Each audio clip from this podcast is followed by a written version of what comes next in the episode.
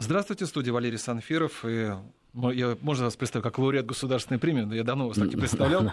А, президент местного совета единоэкономического пространства Мушек Мамиканин. Здравствуйте, Мушек Владимирович. Здравствуйте. И э, вначале мы вот как раз вот только что прослушали информацию э, наших новостей, э, которая говорилась о том, что почти пятая часть всех наших подростков, школьников, э, и не только школьников страдает ожирение. Вот мы как раз с Машей с вами оживленно стали обсуждать, и вы сказали о том, что вот есть э, непонимание в том, что люди, когда дают продукты своим детям, они вот как раз, и, да и не только детям, а и сами, когда они смотрят прежде всего на пищевую, наверное, ценность. Да, они... что якобы калорийность – это вот э, характеристика э, э, пищевого продукта как продукта с высокой э, ценностью пищевой.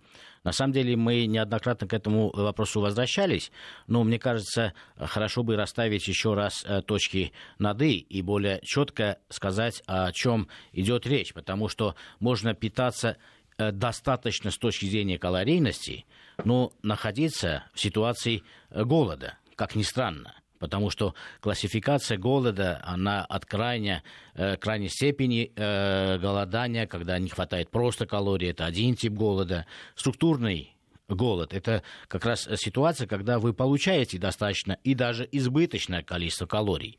Но э, пищевая ценность, биологическая ценность э, вашего питания недостаточно для того, чтобы удовлетворить ваши потребности в белках, микро, э, макроэлементах, витаминах и так далее. Вот и как, здесь очень да, важный вопрос. Вот как обыватель, я вот просто вот, я вот часто вижу рекламу, она, кстати, очень такая красивая реклама сделана, где э, предлагается съесть э, шоколадный батончик, и сразу же все будет хорошо, сразу же восстановится. Вот мне кажется, как раз тут такой раз пример. Ну да, очень похожий пример, потому что э, быстрое удовлетворение э, и утоление э, голода – это максимально быстрое получение через сахара.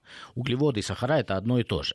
И можно получить, конечно, вы э, время от времени нужно подпитывать, естественно, мозг для того, чтобы увеличить внимание, сосредоточенность и так далее. Но все время поддерживать себя в состоянии, когда вы основные калории получаете через э, сахара, это на самом деле проблематично. Кроме того, весь баланс э, продуктов, которые вы потребляете, и в данном случае мы очень ответственно мы должны говорить о детях, это характеризует, э, с одной стороны, стереотипы семей, особенно старшего поколения, которое пережило достаточно тяжелые периоды. И тогда был как раз э, период характерный, когда нужно было в любом случае какие-то калории. И поэтому эти стереотипы сложились. И э, перекармливают э, внуков дети, э, э, родители или бабушки, да, и считается, что э, чем э, калорийнее, тем больше. Да, кон- конечно, человек, э, если занимается спортом, или ребенок, если занимается э, спортом, пешком много ходит, у него затраты энергии значительно больше. Но э, избыточный вес как раз говорит о том, что с балансом получаемых калорий что-то не так. Часть накапливается в организме, в организме в виде жира, и отсюда целый шлейф заболеваний, о которых мы хорошо знаем. Как же нужно поступать в этом случае? Нужно очень э, четко следить за соотношением э, углеводов, которые мы потребляем, энергетической ценностью продукта, который мы потребляем, и очень важно биологической ценностью. Получается, мы какой-то сложный ряд сказали и как все-таки э, э, применить э, к практике такой сложный ряд.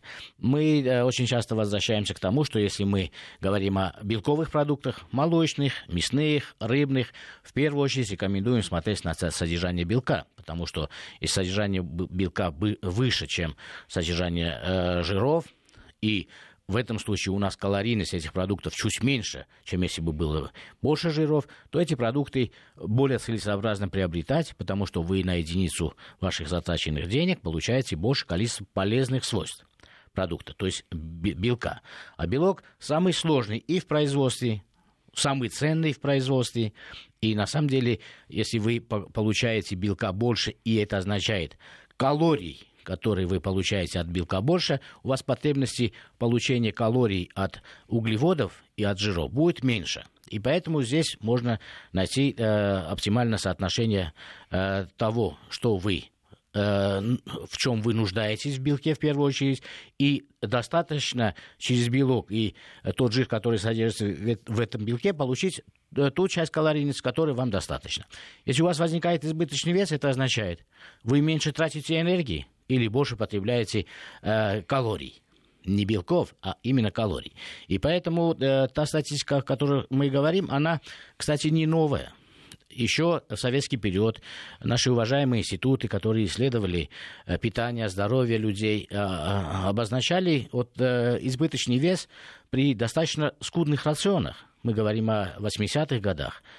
Э, я не могу сказать, что рацион был настолько разнообразный. Наша медицина все время отмечала малое количество потребления овощей, малое количество потребления фруктов относительно тех рекомендуемых норм, которые, э, в принципе, врачи предполагали. И э, на самом деле при этом отмечали избыточный вес. Это как раз характерно для обществ, где доступ к углеводам, сахарам значительно более дешевый и доступный, и не хватает пищевых волокон, микро-макроэлементов, витаминов. И поэтому все время рекомендательно склоняли к потреблению больше овощей и фруктов. Но являются ли овощи и фрукты единственными носителями этих полезных свойств? Или же все продукты в той или иной части содержат и витамины, и э, микромакроэлементы и так далее? Мы, э, я предполагаю, в следующих передачах будем говорить о, о растительных маслах, например. И кажется, что растительное масло это только жир. На самом деле это не так. Там очень много полезных витаминов. Это очень интересная будет передача. И это будет достаточно хорошая практическая возможность э, нашим э, э, э людям увидеть, как правильно выбирать масла и как их сочетать для того, чтобы получить максимальную кстати пищевую ценность. Кстати говоря, я не знаю, как наши радиослушатели, а, вот а, насколько они воспринимают то, что информацию, как они, как, э, что нужно делать. Но я хочу сказать, что маркетологи, которых вы нещадно критиковали, они как раз информацию очень хорошо как раз по маслу воспринимают, потому что вот я зашел в несколько сетевых магазинов, и первое, что увидел, я ну, просто э, э, бросилось, когда где масло, стояло льняное масло, о чем вы неоднократно говорили, да. что одно из самых лучших. Я думаю, что они как раз послушали. Да, это, это очень интересная и, э, тема, ей нужно посвятить отдельную передачу, да, да, да, да, конечно. потому что это напрямую связано еще с стратегией, э, промышленной стратегией России и использованием земель России. Это очень важная вещь, потому что это совокупно нужно образовывать людей для того, чтобы они понимали, как что выбирать, и это будет очень полезно для того, чтобы Россия использовала свои земельные ресурсы в максимальной степени рационально. Иначе мы будем покупать только импортные э, масла не понимая, э, из каких критерий, э, какие критерии являются важными для выбора э, в магазине масла того или иного вида. Поэтому и переработка, конечно, имеет вот большое значение. Вот как раз у нас поступил вопрос, вот он касается того, что вот вы сказали, что э, пищевая ценность, а вот э, переработка на пищевую ценность, как она влияет? Да, это, конечно, большая э, тема, она, конечно, изучена вдоль и поперек. Мы, э, кстати, говорили о том, что, например, заморозка э, овощей, например, или заморозка каких-то продуктов теряет определенную, э, определенные витамины теряются, например. Или же при термообработке мы что-то теряем, а что-то приобретаем. Вот, например, э, если мы говорим о мясных продуктах, мы можем сказать, что или даже вот э, достаточно диетический продукт запеченное яблоко. Почему яблоко запе- э, запекают? Почему лучше помидор запечь? Потому что в этом случае мы получаем э, достаточно э, большую возможность получить пищевые волокна в доступном, усваиваемом э, нашим организмом виде. То есть идет э, желат, э, выделение желатина, и э, эти э, отруба мяса, которые э, после термообработки получают, ну, например, характерными примерами являются э, зельц, холодец, они очень большую биологическую ценность имеют. Хотя энергетическую ценность э, их э, или пищевая ценность их, усваиваемость белка их низкая. Поэтому вот э, как с этим быть, э, как по мнению врачей, я бы пригласил к нашему разговору очень уважаемых э, экспертов, как мы часто это делаем, для того, чтобы уже врачи сказали нашим радиослушателям, как правильно смотреть на э, темы э, пищевой и биологической ценности продуктов. Ну что же, я представлю, как раз такой специалист есть на связи. Эльмира Нурисламовна Мингазова. Вы на связи, Эльвира Нурисламовна? Да, да. Добрый, добрый день, я слушаю вас. И я хотел, кстати, представить, что это для наших радиослушателей это один из лучших в стране э, специалистов по детскому подростковому питанию. Ну, чтобы, надеюсь, что э, у вас, насколько понимаю, что вы скоро будете вообще профессионально именно этим заниматься. Ну, э, одна из основных направлений вашей работы будет. Ну, Сейчас мы поговорим еще и о других вопросах, которые затронул Машек Валерьевич. Вот таким образом, я бы хотел, чтобы, э, вы э, сказали вот, разницу между пищевой ценностью продуктов и биологической ценностью продуктов. Для того, чтобы при выборе конкретном магазине или конкретно рациона то ли детей, то ли взрослых, мы понимали, о чем идет речь. И очень часто э, и маркетологи, кстати, и общество склоняет э, потребителей иногда в большую степень э, рафинированных продуктов, так называемых, чем продуктов, которые имеют большую биологическую ценность. Одно дело, когда я говорю от промышленности или от э, аналитиков, другое дело, когда врачи будут рекомендовать. Что вы считаете? Вы знаете, я считаю, что э, настолько актуальная поднятая тема, и она касается каждого, каждого гражданина, от малого до великого, в смысле до детства до пожилого возраста. Действительно, мы все находимся в какой, каком-то э, прессинге, и очень часто подменяются понятия пищевая ценность, энергетическая, биологическая.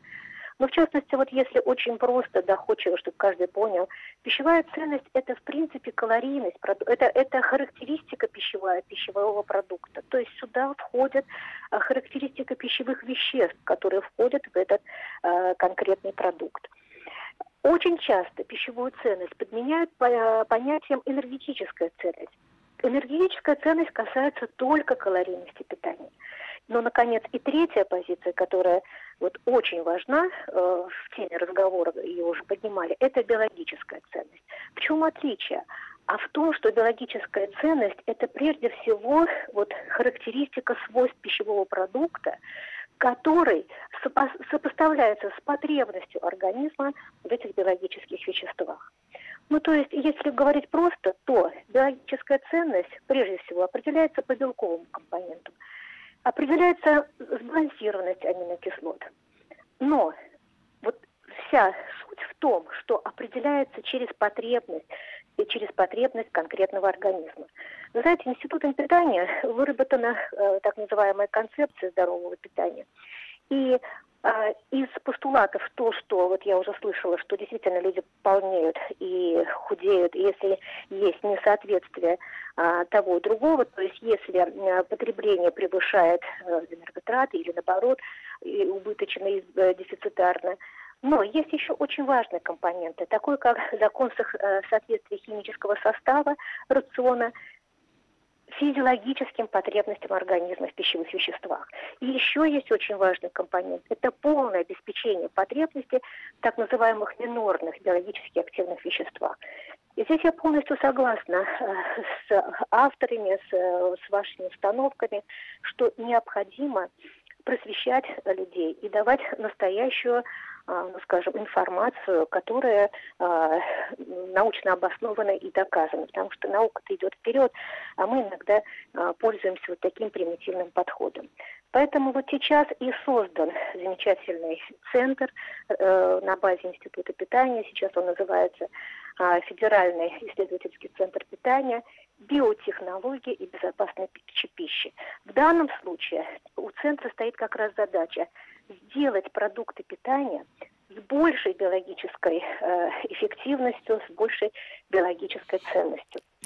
Эльмира, вот, я предлагаю да. как раз взять, э, к примеру, для примера, э, разделать э, мясо птицы. Это огромный объем рынка, это каждый второй килограмм потребляемого мяса в России, это мясо птицы. Вот и э, э, коротко сказать, биологическая ценность, пищевая ценность э, филейной части какая и в темном мясе, э, в ножках какая. Потому что э, часть людей, им по вкусовым предпочтениям нравится э, белое мясо или удобно э, с белого мяса готовить, э, а части населения нравится темное мясо. Да? Вот с точки зрения биологической ценности этих продуктов, Э, было бы более э, наглядно и понятно, да, потому что чем меньше э, коллагенового белка, чем меньше жира, естественно, больше белка в этом продукте. Это означает, что филейная часть содержит больше белка с точки зрения биологической ценности и аминокислотного состава, это более э, э, продукт более сбалансированный и близок к эталону, белку яйца. А вот темное мясо, там же есть коллаген содержащие э, ткани, означает ли это плохо или хорошо? Означает ли это, что мы получаем дополнительные волокна, которые тоже очень важны для организма? Ну, в принципе, вы абсолютно согла- с вами абсолютно согласны, вы абсолютно правы, потому что являетесь профессионалом в этом вопросе.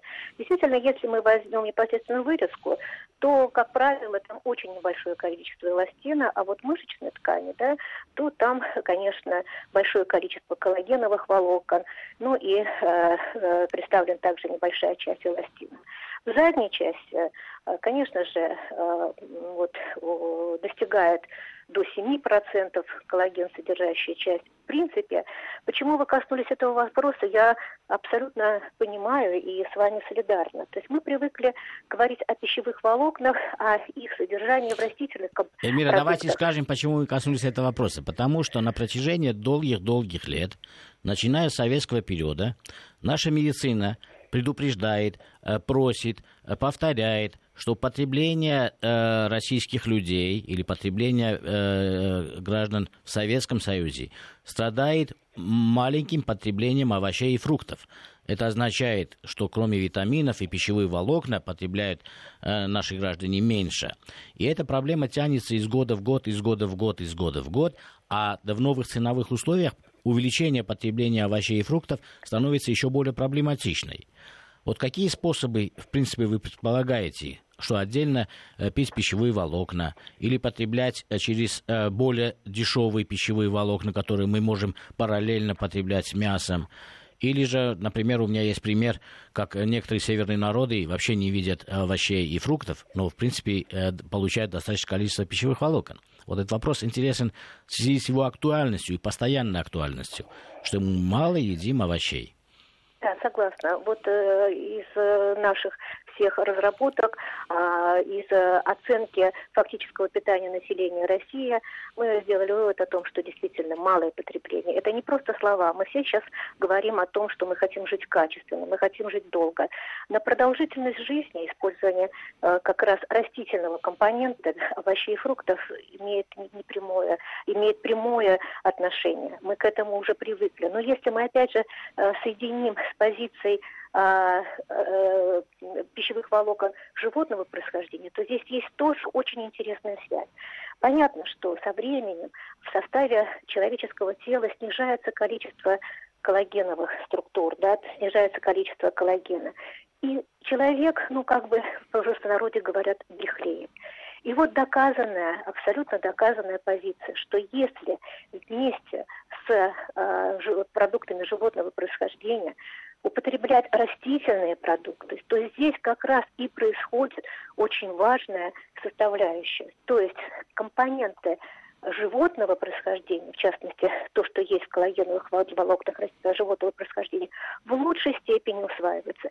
Здесь идет двойная как бы польза. Мы получаем пользу и из продуктов животного происхождения, и сами продукты растительного происхождения имеют колоссальный оздоровительный эффект. Вот это доказано на многих уже сейчас в экспериментальной базе, поэтому и рекомендуется употреблять как можно больше свежих овощей и зелени. Ну, в частности, что говорить, они самые доступные. Это белокочанная капуста. Разве мы не можем ее себе позволить? Можем. Морковь, свекла. Это то, что должно быть постоянно на столе у людей. Даже самая, та же самая соя, почему-то ее постоянно ругают. Но это великолепный, великолепный продукт, который дает возможность усвоиться всем компонентам и всем незаменимым Эльвира, показателям. сейчас э, могут заподозрить, что мы э, популяризируем сою. Давайте а знаете, нет, будем нет, говорить. нет. Да, потому что э, э, в целом э, мы находимся в обществе, которое, с моей точки зрения, э, уже устоялось это явление потребительской фобии. И поэтому эти стереотипы, когда мы э, говорим даже правильные э, иногда вещи, они настолько режут ухо людей, что они предполагают, что мы лоббируем, например, то или иной тип потребления. Поэтому я бы хотел до примитивизма преподнести ту тему, которую мы с вами сейчас обсуждаем. Например, если ребенку нужен полноценный белок, вот мы взяли курицу, разделали, вот э, белое мясо, Э, э, из ваших слов я предполагаю, и вы скажете, это правильно или нет. Я отдаю молодому поколению, хотя оно любит темное, да, а да, темное мясо я даю старшему поколению, потому что вы сказали, что э, коллаген содержание в темном мясе более предполагает лучшие да, свойства для, да, для людей более старшего возраста. Согласна. И, и там, и там я должен добавить овощи по нашей рекомендации с вами. Это мы совпадаем. И, в принципе, если я хочу дать чуть больше э, калорийности для молодых людей, которые активно работают, я лучше добавлю э, подсолнечное или кукурузное масло э, при тушении белого мяса или паприку. Вот это был бы идеальный пример, как в семье можно э, тот или иной продукт э, э, использовать его функциональные свойства отдельных отрубов. Вот темного мяса в курице и белого мяса. То есть это вот логично с точки зрения медицины. Абсолютно правы. То есть здесь вот как раз та и комплексность. Почему мы говорим, мы не должны э, упрощать все. Именно в комплексности подхода и в научной обоснованности. Поэтому сейчас и э, Центр питания Э, биотехнология как раз и нацелена на то, чтобы новые продукты питания разрабатывать. Мы понимаем, что экономическая составляющая сейчас ну, напряженная в стране. И рекомендовать всем полноценное э, белое мясо, конечно, это тоже с нашей стороны было бы очень примитивно. Поэтому те продукты, которые сделаны на основе новых технологий, они в питании беременных могут использоваться, в питании спортсменов, в том числе юных, у которых очень большие нагрузки. И э, у людей с нарушениями всевозможными, в том числе нарушениями со стороны желудочно-кишечного тракта. Вот эти новые продукты, которые созданы, еще раз повторяю, для того, чтобы улучшить биологическую ценность продуктов, для того, чтобы усвояемость улучшить. Ведь почему мы воспринимаем это как какие-то маркетинговые ходы? Может быть, это отчасти и так, но это именно для того делается, когда люди, именно профессионалы, включают весь свой потенциал и вырабатывают то, что надо. Правильно, но здесь как раз противоречие заключается э, с другой стороны, что э, наука имеет э, четкие представления о биологической ценности продуктов, которые она бы рекомендовала для разных возрастных групп, социальных групп, для разных возможностей экономических э, семей покупать те или иные продукты.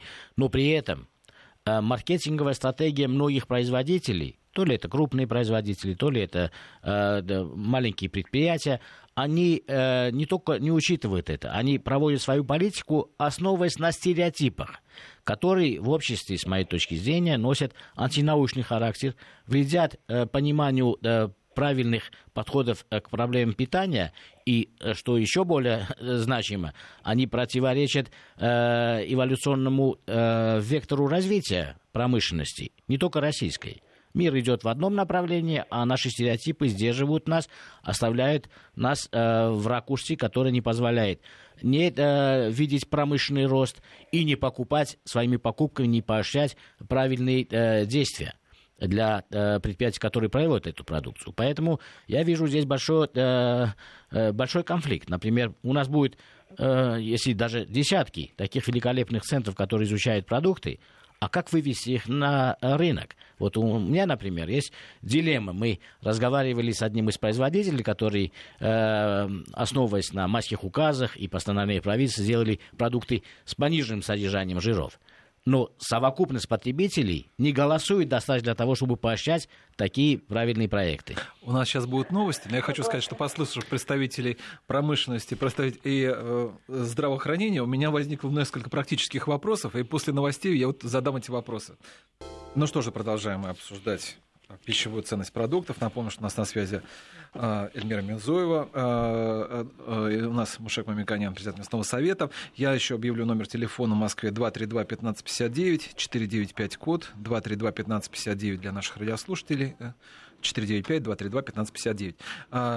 Эльмира Новиславовна, мне вот, знаете, какой вопрос возникает? Вот я вот послушал, что э, какие вот лучше продукты использовать вот с точки зрения пищевой ценности. Вот у меня вот такое возникает ощущение, что вот кухня Юго-Восточной Азии, где сыр тофу, там соевый, как раз вот где много хрящей, она как раз идеально для нас подходит. Это, может, я что-то ошибаюсь?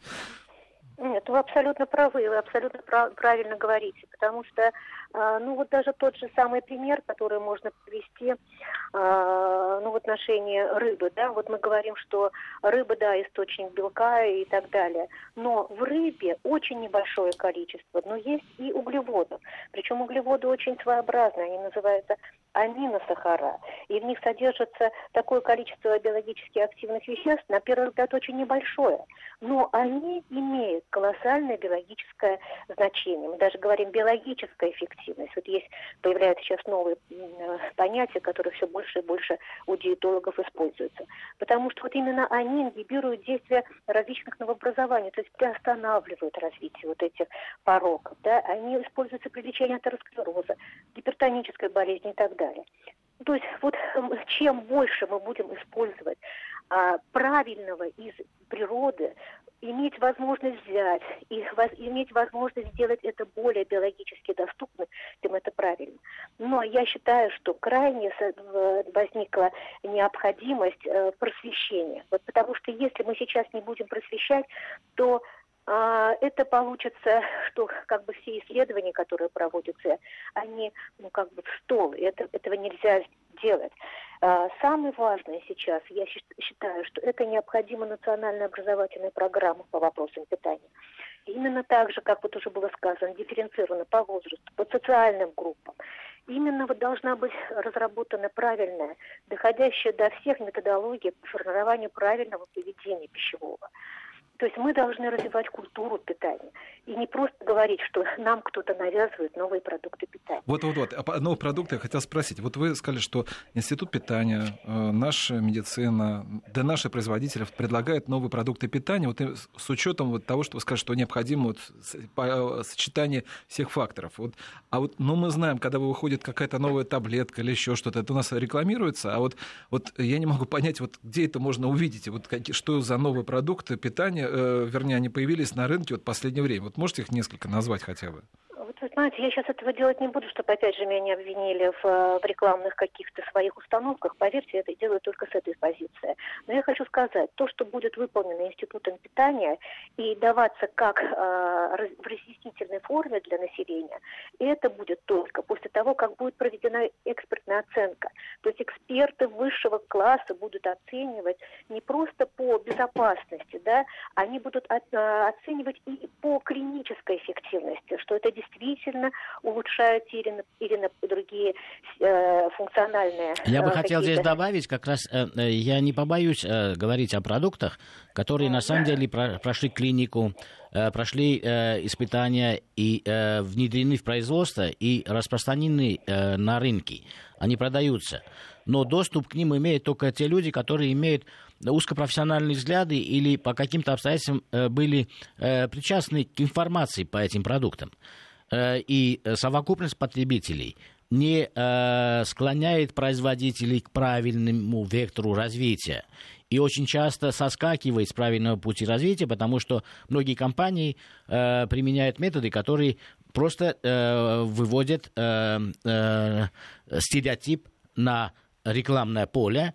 Этот стереотип усиливается, то есть мы усиливаем глупость, если там резко скажем.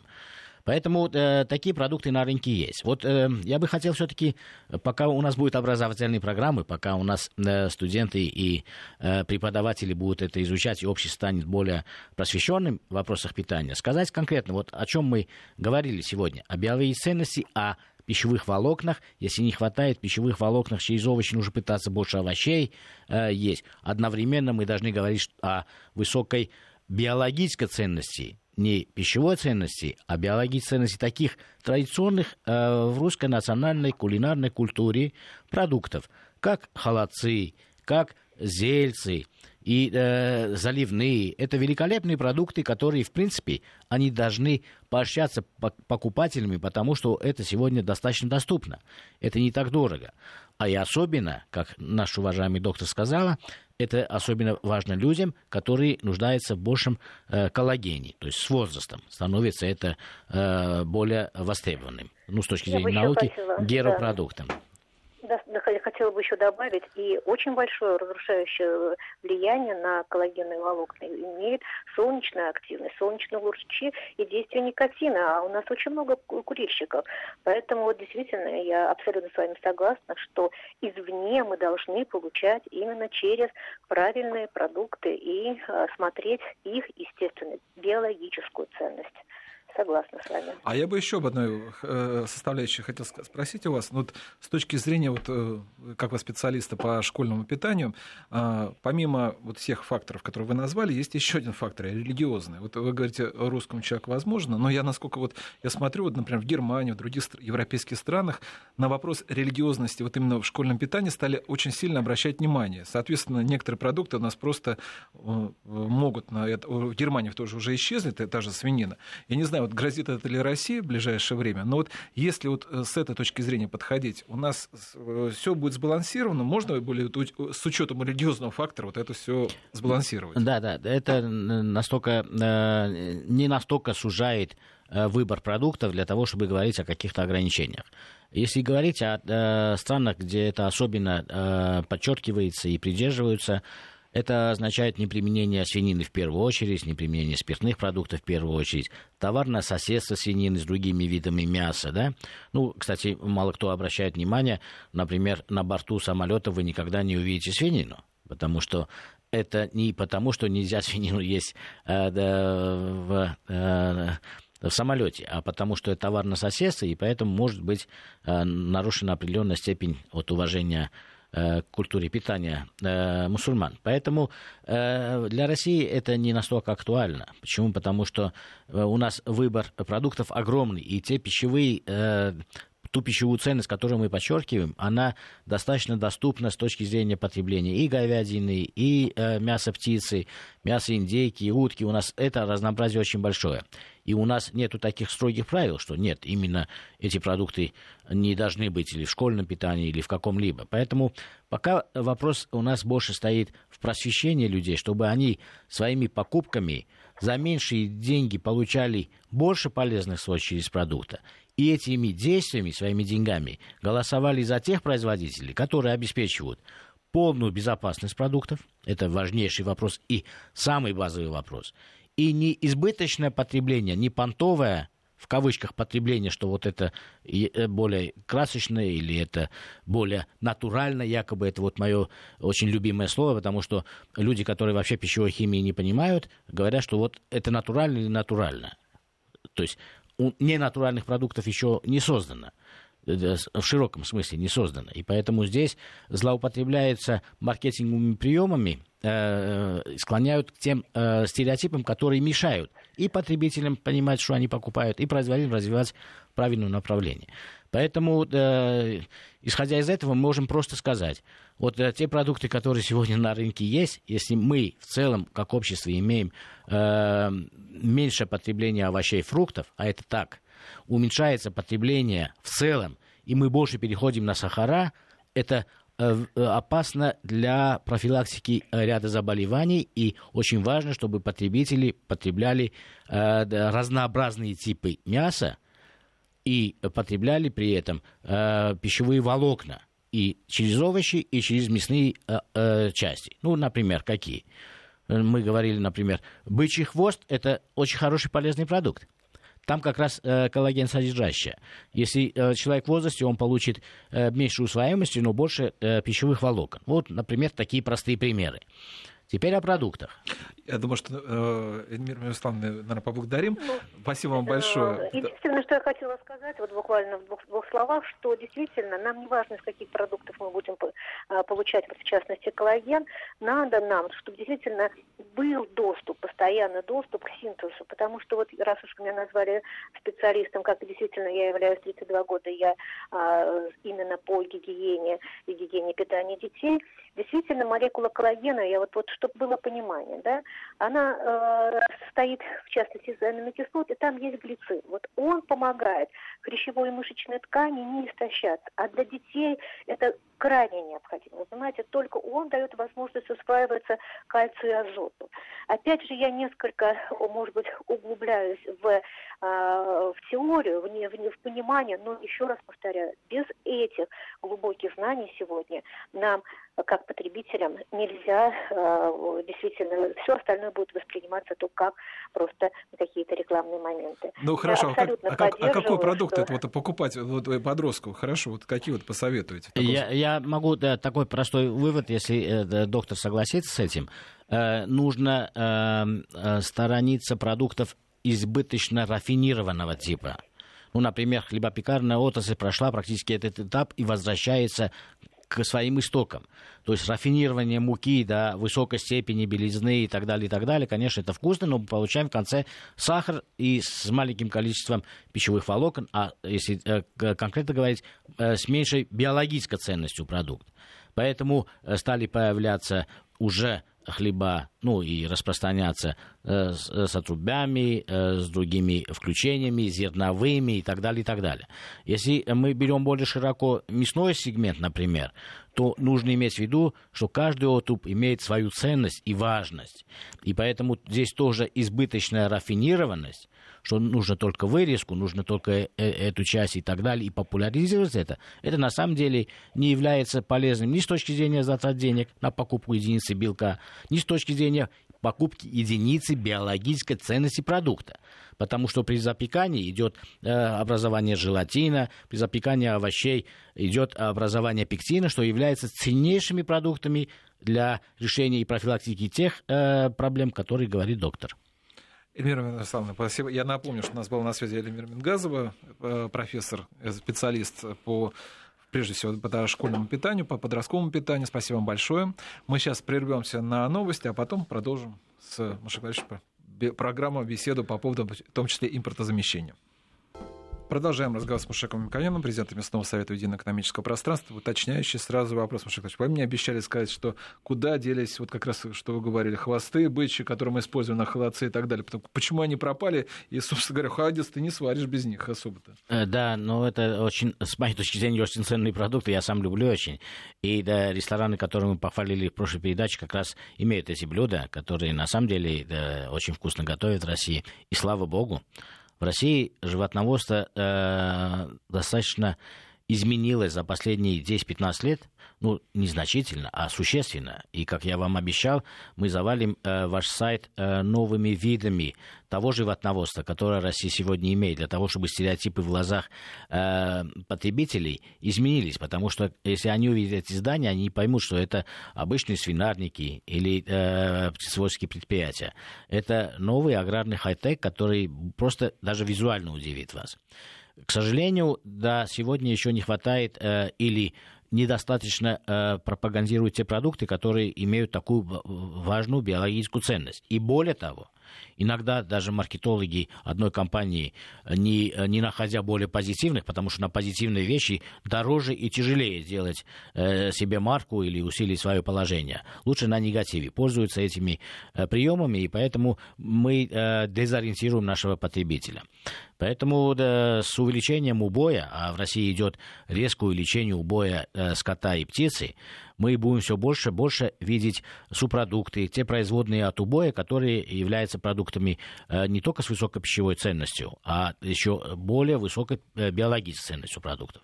Поэтому да, пока этих продуктов не хватает в России. Я надеюсь, что убой идет не из-за того, что у нас кормов не хватает. Нет, у нас кормов... Ну, вот, кстати, вчера была интересная конференция комбикорма в России. Агроинвестор, это известный э, наш журнал, проводил это. И мы, э, все эксперты, согласились с тем, что Россия сегодня она не имеет э, дефицита растительного белка, вообще белка. Мы продаем белка больше, чем потребляем, потому что через продажу зерновых мы продаем в мир, и в том числе и сои отечественной, мы продаем в мир белка Э, около 2 э, миллионов тонн. Это огромное количество белка. Если ну, берем 20 миллионов тонн зерновых там, и так далее, 25 миллионов зерновых, то это огромное количество э, белка мы продаем в мир. Это означает, что э, осталось немножко еще часть этого белка растительного конвертировать в животный. Да и в животном мы уже имеем практически импорт незначительный. То есть сегодня можно сказать, что э, страна э, по балансу основных э, продуктов питания, она является или избыточно экспортирует. Это э, растительные э, белки и жиры, масла мы экспортируем достаточно большое количество. А импорт э, уменьшился за два года практически в три раза. Шакович, у нас звонок. Давайте послушаем радиослушателя. Здравствуйте. Здравствуйте. Здравствуйте. Очень приятно слушать вас. Спасибо. Очень так, хорошая передача. У меня был такой характер вопрос. Вот в магазин заходишь, все продукты написано без ГМО или без содержания чего-то вредного или что-то. А как определить? Что такое жирность, например, нулевая, или вообще нету никакого, или там один процент. Кто это проверяет? И стандарт есть какой-то всего этого? Когда в магазин заходишь, любые большие сети магазинов, там все это глаза разбегаются, чтобы взять. Насколько это правда там написано? Огромное спасибо за все. Спасибо. Э, ну, э, хороший вопрос. Мы э, неоднократно к этим проблемам возвращаемся. На самом деле у нас есть достаточно четко определенные стандарты, нормы и достаточно много проверяющих инстанций, которые на самом деле проверяют, наказывают производителей, которые делают те или иные допуски или искажения. Мы не говорим, здесь очень важно, когда мы говорим о качестве, когда говорим о продуктах, очень важно подразделить Первая платформа – это базовая вещь, безопасность продуктов. Все продукты должны быть безопасны, абсолютно. Это э, аксиома. И это э, э, первый фактор. Второй фактор э, пищевая биологическая ценность. Вот если э, на продукте обозначено, что там белка 12%, там на самом деле белка может быть 12 плюс-минус какое-то искажение. Вот я против этого искажения тоже. Но на безопасность этот продукт не влияет. Это влияет на пищевую биологическую ценность этого продукта. Поэтому э, разработчики продуктов, сами компании, они э, не имеют большого умысла писать то, что не соответствует действительности. Э, такого умысла на самом деле нету. И поэтому мы э, внимание э, потребителя обращаем на то, что важнее для них, покупая за свои деньги продукты, не переплачивать, а если вы покупаете белковые продукты, мы о, маслах и жирах будем говорить в следующей передаче, если вы покупаете белковые продукты, в первую очередь нужно смотреть на содержание белка. И содержание белка строго лимитировано нашими стандартами. Если в продукте написано, что э, содержание белка не должно быть менее 14 процентов или 20 процентов тех или иных продуктах, да, то я могу с большей уверенностью сказать, что в 99,9% случаев это совпадает. Э, и э, то же самое жиров. Но проблема заключается в том, что стандарты нуждаются в совершенствовании, а наши стереотипы не, позв... не позволяют совершенствовать эти. А какие стереотипы? Мы считаем, что ГОСТ это лучше, чем новые технические регламенты, которые э, могут быть совершенными.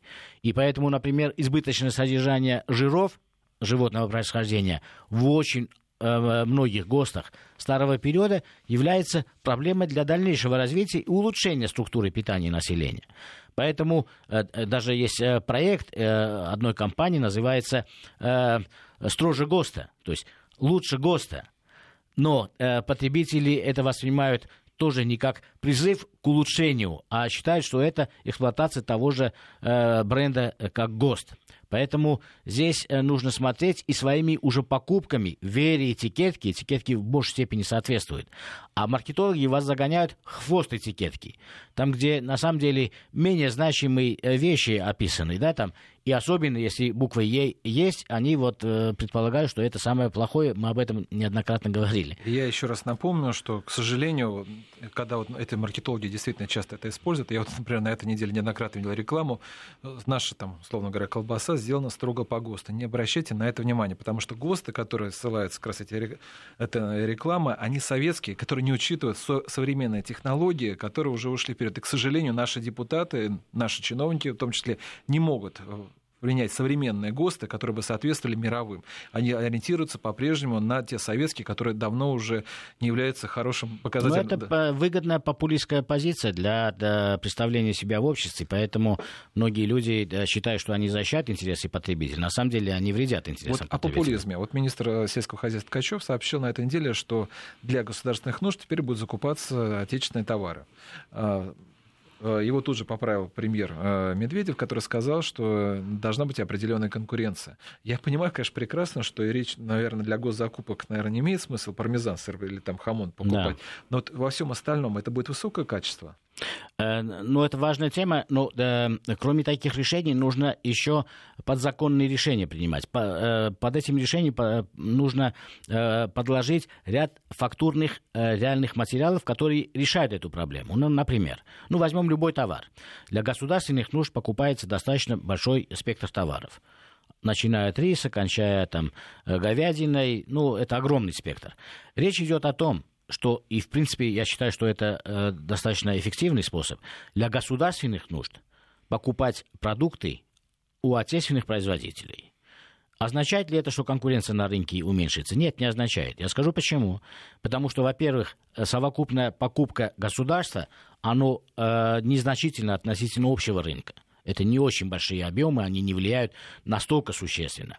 Но э, о каких подзаконных действиях я э, э, пред, при, предлагаю подумать? Ну, например, если мы покупаем у российского производителя риса рис для государственных нужд, одновременно э, рынок э, не терпит пустоты и привозится больше э, риса неотечественного производства.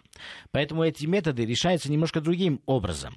Э, так, как? А, вот это очень важный вопрос. Мы неоднократно это э, поднимали на высокий уровень.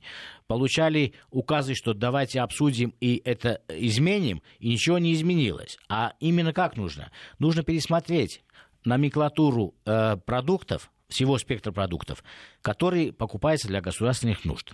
Потому что очень многие нормы, стандарты тех или иных учреждений, они были основаны в 50-х, 60-х, 70-х на принципах того периода – и если рис покупали в дружественной какой-то стране в огромных количествах, и можно было не считать, что это импортзамещение или экспортзамещение, потому что что-то менялось на что-то, в плановой вообще цены были условными.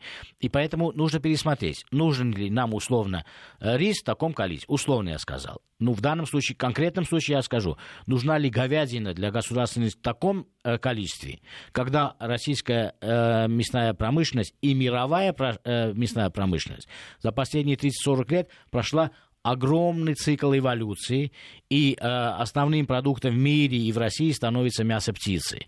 Нужно ли оставаться на стандартах ассортиментной плане закупок для государственных нужд, который был еще в советский период?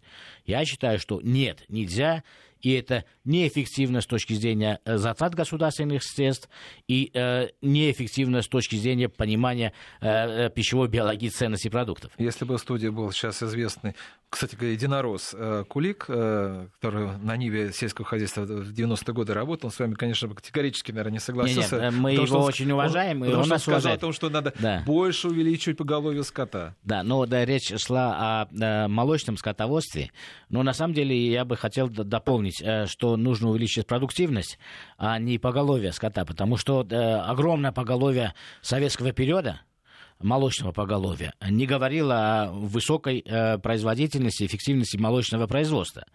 И поэтому она неизбежна, когда цены стали рыночными, неизбежно эта отрасль развалилась. И, кстати, сейчас также информационно мы видим последние 10 дней, были приняты важные решения, которые поддерживают все эксперты, об интервенционных закупок, э, закупках сухого молока в сезон большого молока, то есть летом, для того, чтобы э, помочь э, молочной отрасли развиваться и иметь стабильность цен на рынке.